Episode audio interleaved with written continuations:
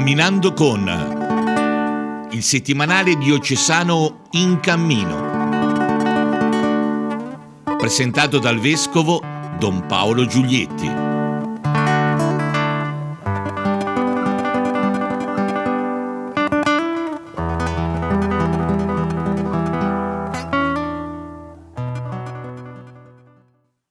Cari amici e cari amiche, benvenuti a questo nuovo appuntamento eh, la, con la lettura del settimanale diocesano In Cammino. Eh, commentiamo il numero del 9 maggio cercando come sempre di trovare un filo conduttore tra le tante notizie che il settimanale ci offre. E questa volta parliamo di manifestazioni. In effetti maggio è un, un mese in cui ripartono tante cose, tante manifestazioni finalmente in presenza, anche se con le limitazioni dovute alla pandemia. E la prima manifestazione è annunciata da una bella foto in prima pagina dove si vede un pubblico che assiste a un concerto debitamente mascherato come da norme anti-Covid ed è la sagra musicale lucchese che riparte con la 58esima edizione dopo che quella dell'anno scorso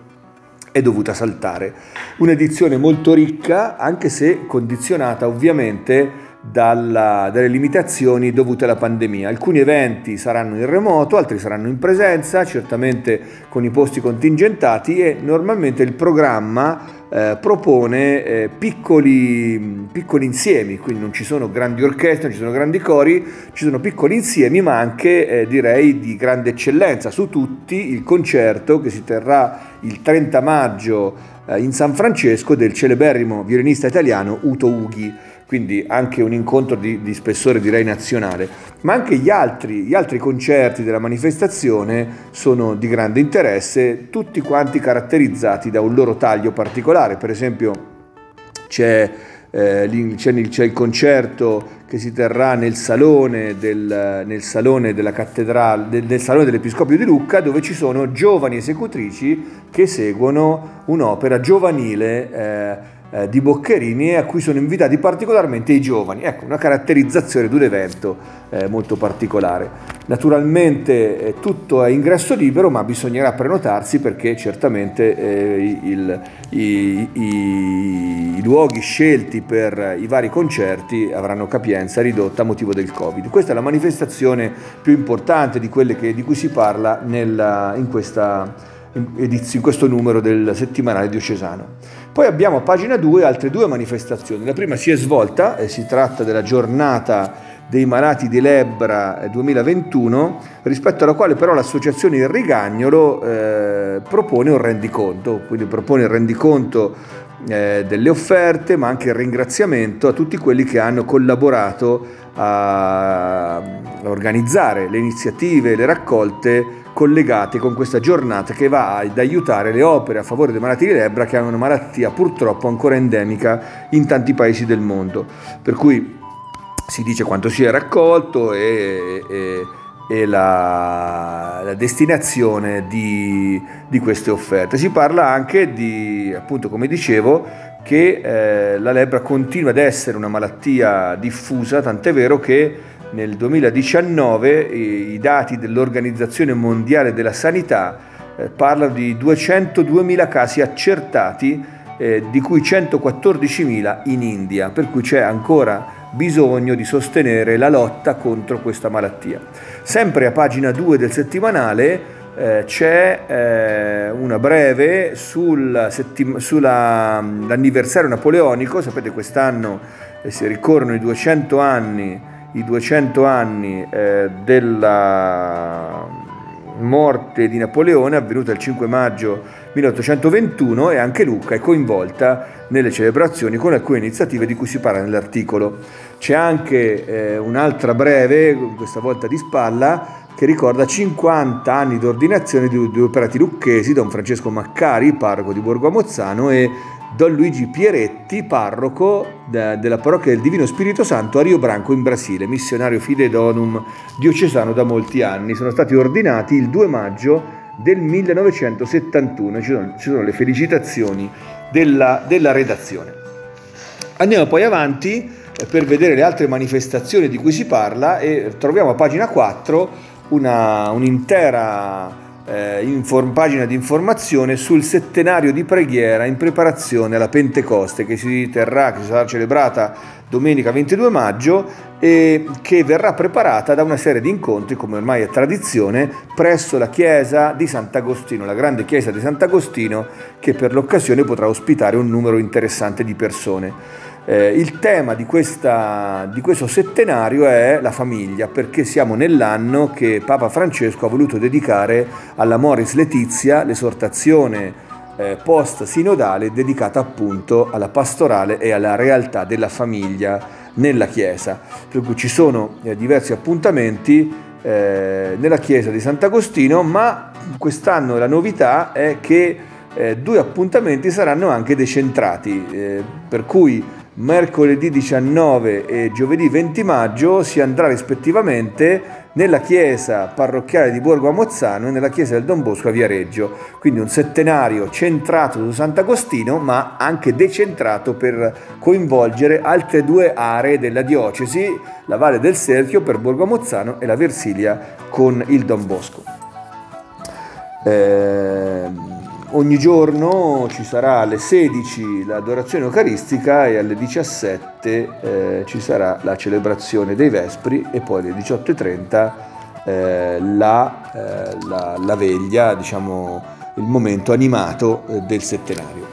Un'altra manifestazione passata ma che ha una sua continuità è descritta a pagina 5 e parliamo del primo maggio. Il primo maggio ovviamente è passato, ma non è, invece, non è passata invece l'attenzione al mondo del lavoro da parte della Chiesa perché ci sarà un, un percorso di incontri legati sempre al mondo del lavoro eh, e, e, questa volta proposti in forma virtuale, quindi in remoto, Ehm, che vedranno coinvolti lavoratori, giovani, donne, mondo delle associazioni, dei sindacati, insomma vari rappresentanti del mondo del lavoro e dell'economia del nostro territorio che si confronteranno sulla realtà del lavoro e sulla pastorale della Chiesa rivolta appunto ai lavoratori.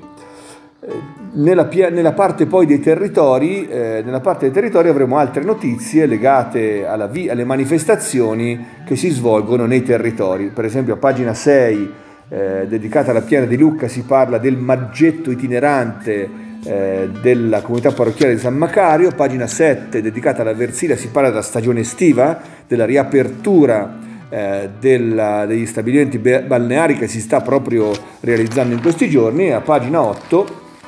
a pagina 8 la pagina della Valle del Serchio, si parla eh, di Dante, perché c'è stata una lettura di Dante e sappiamo che siamo nell'anno in cui ricordiamo eh, il sommo poeta in tutta Italia e quindi anche e soprattutto in Toscana.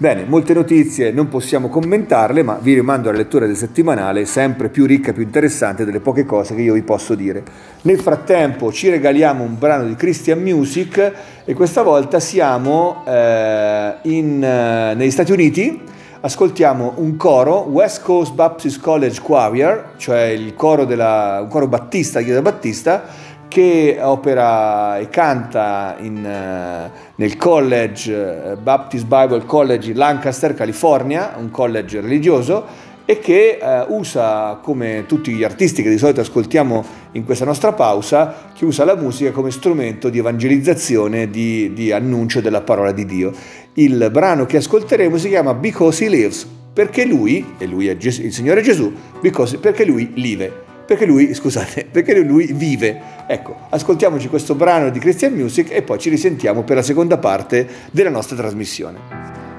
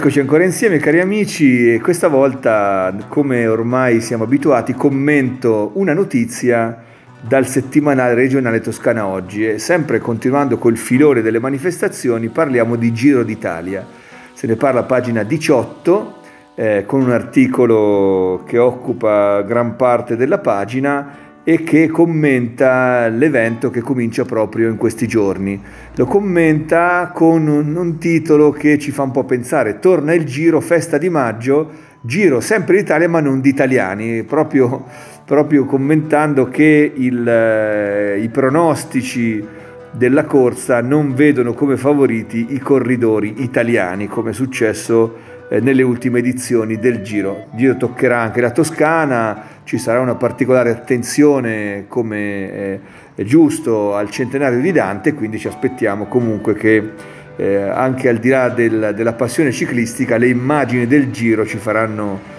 eh, ci porteranno nelle belle località della nostra regione e del nostro paese. Bene, con questa notizia io vi saluto, vi ringrazio per la vostra attenzione, vi do l'appuntamento alla prossima settimana per leggere insieme un altro numero del nostro settimanale diocesano. Arrivederci a tutti.